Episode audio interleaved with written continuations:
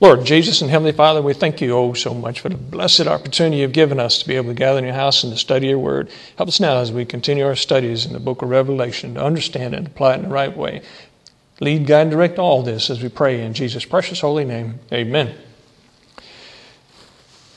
Picking it back up in our Exploring the Word series in the book of Revelation in chapter 11. Get right into it here in chapter 11. And there was given me a reed like unto a rod, and the angel stood, saying, Rise and measure the temple of God and the altar and them that worship therein. Now, like a rod, a reed like a rod, a rod was a measuring stick, kind of like we think of a yardstick. Well, the rod was used for that purpose. It was a specific length, and it was used to measure the large areas. And that's what he was instructed to do to measure of the temple as it continues. But the court which is without the temple, leave out, and measure it not, for it is given unto the Gentiles. Now, as you know, in the Old Testament, the Jews would not allow a Gentile to enter into the temple. They considered a sacrilege.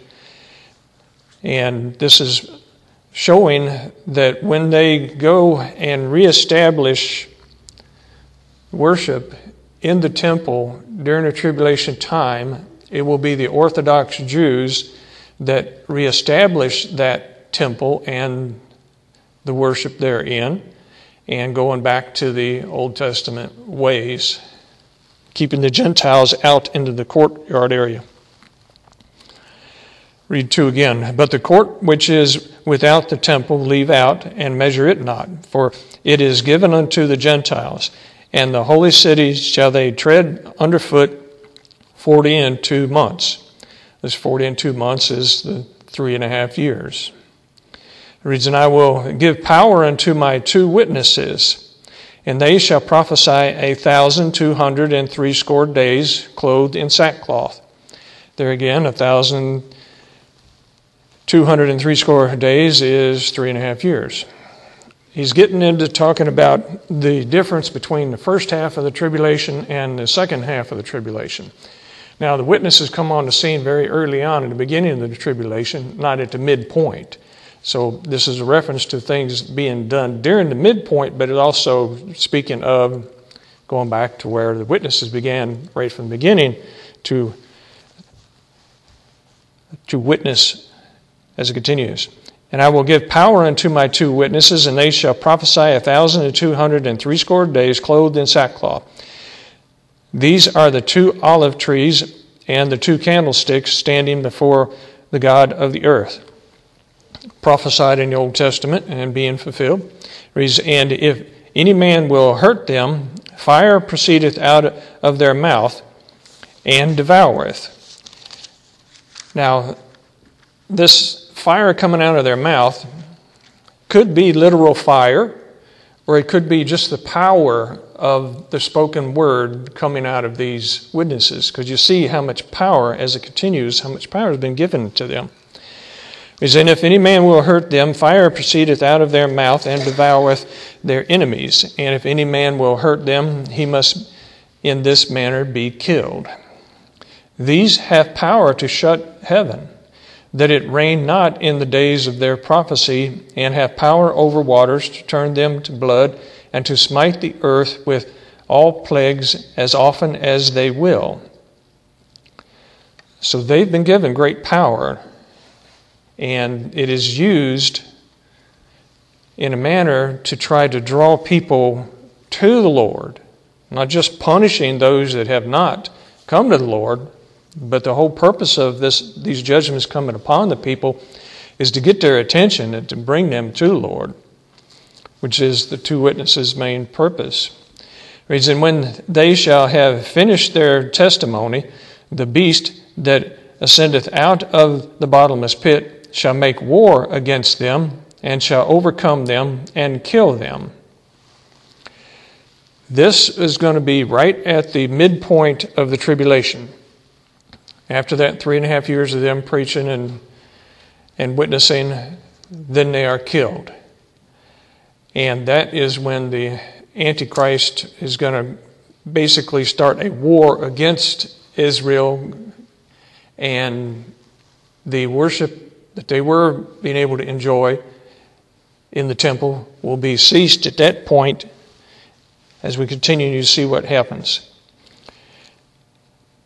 Okay, and kill them, and their dead bodies shall lie in the street of the great city, which spiritually is called Sodom and Egypt, where also our Lord was crucified. Talk about in Jerusalem. Now, this temple, go back a little bit of background information on this. This temple will be built on the current site of where the other temples have been built in the past. And currently, there's a mosque in that location. You see the pictures of Jerusalem and you see the golden dome on the rock there and so forth. That's in that area is where the, this temple is going to be built.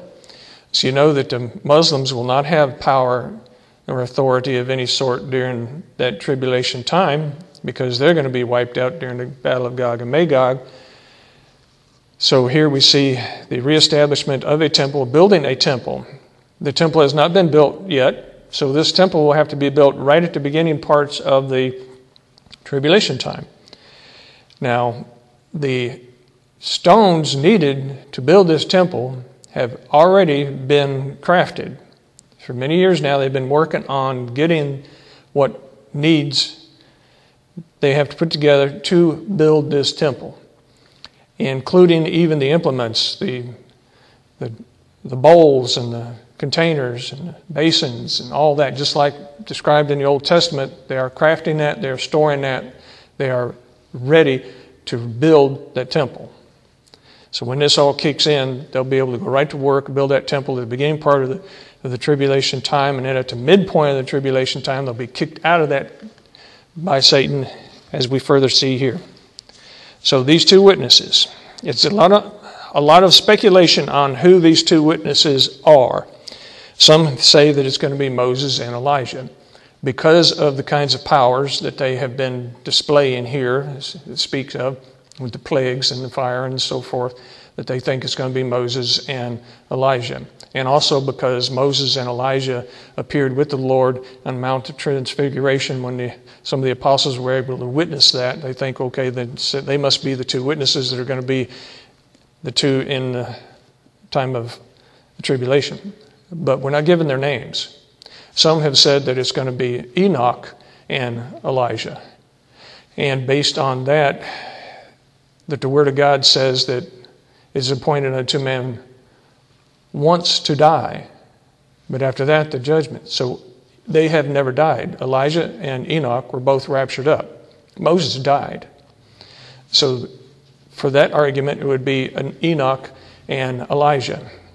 And another argument in that direction is that Enoch would be the witness of what was prior to the major judgment of the flood upon the planet. Elijah after the flood. So, using that as a division point of a witness before the flood and a witness after the flood. So, there's a lot of arguments on both way, both ideas of whether it's Enoch and Elijah or Moses and Elijah. But everybody seems to agree that Elijah is going to be one of these two witnesses because of other references in the prophecies. But we're not given the names, so it really doesn't matter which ones the Lord chooses. It's the two witnesses He's going to give power and authority to be able to do this, such things. And they will be killed, and they'll be lying in that street. In verse 8 again, and their dead bodies shall lie in the street of the great city, which spiritually is called Sodom and Egypt, where also our Lord was crucified. And they of the people and kindreds and tongues and nations shall see their dead bodies three days and a half, and shall not suffer their dead bodies to be put in graves. So basically, the whole world is going to be able to see this. When this was written, there was no way that could have been fulfilled. But now, with today's technology, with the internet and with television and with smartphones and everything, social media, they'll be very understandable that their image of them laying there dead on that street is going to be able to be shown to all nations. As it continues, and they that dwell upon the earth shall rejoice over them, and make merry, and shall send gifts one to another, because these two prophets tormented them that dwelt on the earth. So they're going to love it that he's that the uh, devil has killed these two.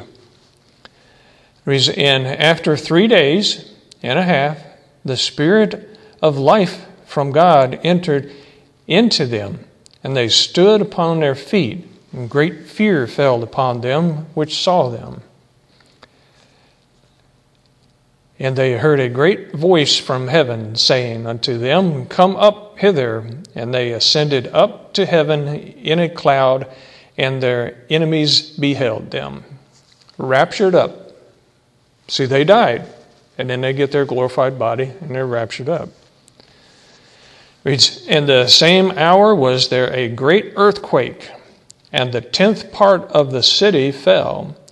And in the earthquake were slain of men seven thousand, and the remnant were affrighted and gave glory to the God of heaven. Notice, that was what they want to accomplish, give glory to God. So all these things going on is scare some people into, yes, I need to trust in the Lord. I need to know that this is real. We got to turn to the Lord, not to Satan. Right, in verse 14, we see a shift in the timeline again. The second woe is past, and behold, the third woe cometh quickly. And the seventh angel sounded, and there were great voices in heaven saying, The kingdoms of this world are become the kingdoms of our Lord and of his Christ, and he shall reign forever and ever. Now, verse 15 the kingdoms of this world are become the kingdoms of our Lord, is speaking of how the availability of salvation and a relationship with God is spread to all nations. Just like he tells us, to whosoever, not just to the Jews. So he's pointing out here how that there are kingdoms of, of all peoples that have turned to the Lord. And the four and twenty elders which sat before God on their seats fell upon their faces and worshiped God, saying, We give thee thanks, O Lord God Almighty, which art and wast and art come, because thou hast taken to thee thy great power and hast reigned. And the nations were angry now, these nations are the various peoples that have not turned to the Lord. They're angry, they're upset, still in defiance, saying, We give thee thanks, O Lord God Almighty, which art and wast and art to come, because thou hast taken to thee thy great power and hast reigned. And the nations were angry, and thy wrath is come, and the time of the dead that they should be judged, and that thou shouldest give reward unto the servant, thy servants. Now these dead he's speaking of here are the spiritually dead being judged. And here where he's talking about the rewards is those that are the Christians that will receive a reward, not damnation, but will receive reward. As I said there again, and that thou shouldest give reward unto thy servants, the prophets, and to the saints and them that fear thy name, small and great, and shouldest destroy them which destroy the earth. And the temple of God was opened in heaven, and there was seen in his temple the ark of his testament. And there were lightnings and voices and thunderings and an earthquake and great hail. Now, this ark of his testament, testament also means covenant. So, Ark of the Covenant. Not the very same Ark of the Covenant that Moses had constructed by the instructions of the Lord, because what Moses had constructed back then was modeled after this ark that is in heaven. And that ark was most likely destroyed when the Babylonians raided the temple and trashed everything, and even in 70 AD when they burned the whole place down, even melted the gold implements and everything, and had to tear the stones down to try to get to the gold. They think, and in one of those times in history, that this was the Ark of the Covenant that was made by Moses was destroyed. Some say that, well, no, the original box still exists, or original Ark, I should say, still exists in a temple down in Ethiopia that is being protected by people devoted to protect it. Even if that original container that was back there that Moses used, it's the Spirit of God came out of that and was no longer any power left in that, so it's just a historical relic now, that one. But this one he's speaking of here is the true and original, the one with the testament, with the covenant, with the contract of Israel. The reason it's being mentioned here is most likely pointing out that he is still obligated and committed to fulfill the covenant of the protection of the children of Israel and the salvation of them. All right, roll on into chapter 12. And we get a little bit of a, a look at some history here. Reads in there, appeared a great wonder in heaven, a woman clothed with the sun and the moon under her feet, and upon her head a crown of twelve stars. This is speaking of Israel, the 12 stars, the 12 tribes of Israel. So this woman is betrayed as Israel, the Jews.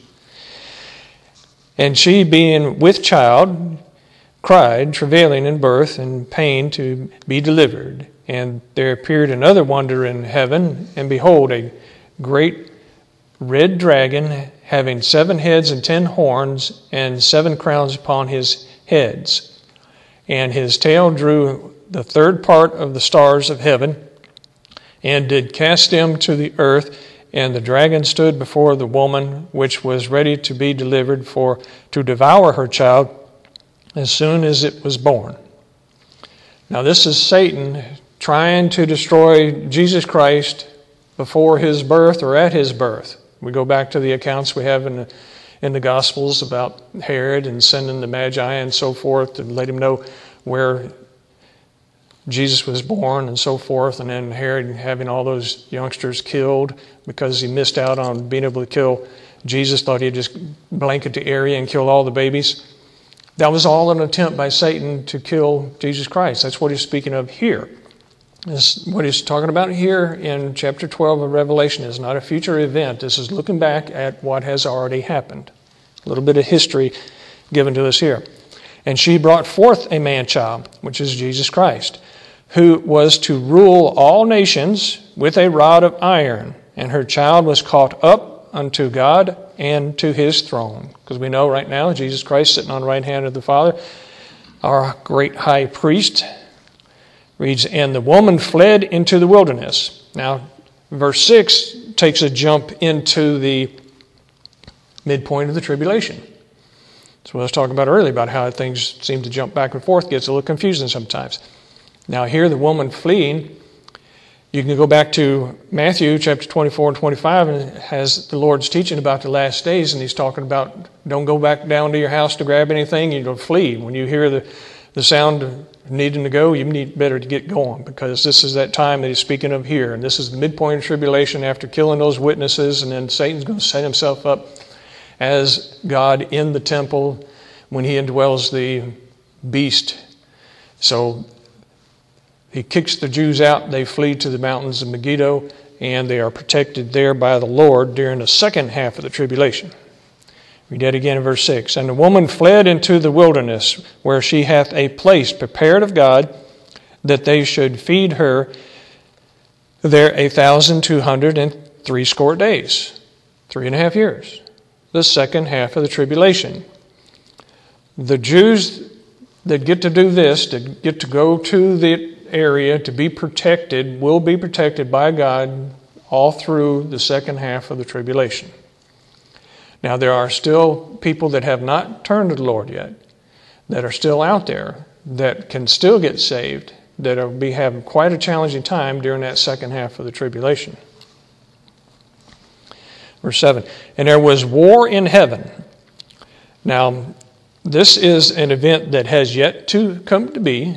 And this is going to be speaking of a battle of Satan and his angels, his demons, against the Lord and the angels that will yet happen. The reason there was war in heaven. Michael and his angels fought against the dragon, and the dragon fought and his angels and prevailed not. Neither was their place found any more in heaven.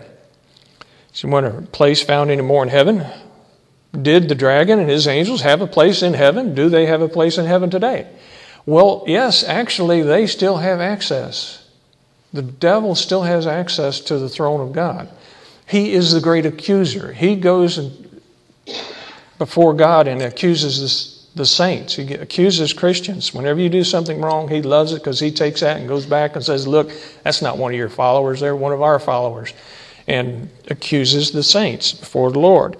Well, that will not be available to Satan anymore. At this point here, to midpoint of tribulation, he gets cast down to the earth, completely cast away, never to be able to come up against the saints in accusation and the throne like he did before. Reason prevail not, neither was their place found any more in heaven. And the great dragon was cast out, that old serpent called the devil and Satan, which deceiveth the whole world, he was cast out into the earth, and his angels were cast out with him.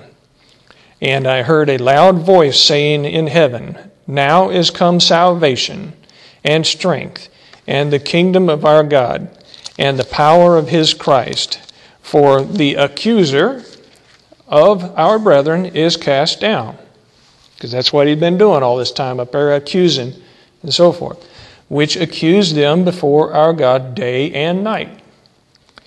And they overcame him by the blood of the Lamb and by the word of their testimony, and they loved not their lives unto the death. Now, these that are overcomers here are those that are willing to die for their faith and trust in the Lord. These he's referring to here are those in the past have been killed for being a Christian as well as those during the tribulation time that will refuse to take the mark of the beast and will go all the way to their death and not turn against the Lord. And, and they will be saved, given a glorified body, and live forever. But here, that they did not love their physical lives enough to deny the Lord and follow Satan. Therefore, rejoice, ye heavens, and ye that dwell in them. Woe to the inhabitants of the earth and to the sea, for the devil is come down unto you, having great wrath, because he knoweth that he hath but a short time. This is where he gets cast out, he comes down, he indwells the Antichrist, the beast that is known in here. He speaks of the beast in chapter 13. So he indwells that beast. Now, at the midpoint of the tribulation, someone will try to kill the Antichrist, and Satan will heal him of that great wound. And at that healing is when he indwells that beast. Now, the word Antichrist is only found in the writings of the small epistles of First John. We use that reference all through when we're speaking of the beast in Revelation, but you'll not see him identified as Antichrist in the book of Revelation. He's identified as the beast. All right, let's read 12 again. Therefore rejoice, ye heavens, and ye that dwell in them. Woe to the inhabitants of the earth and to the sea, for the devil is come down unto you, having great wrath, because he knoweth that he hath but a short time.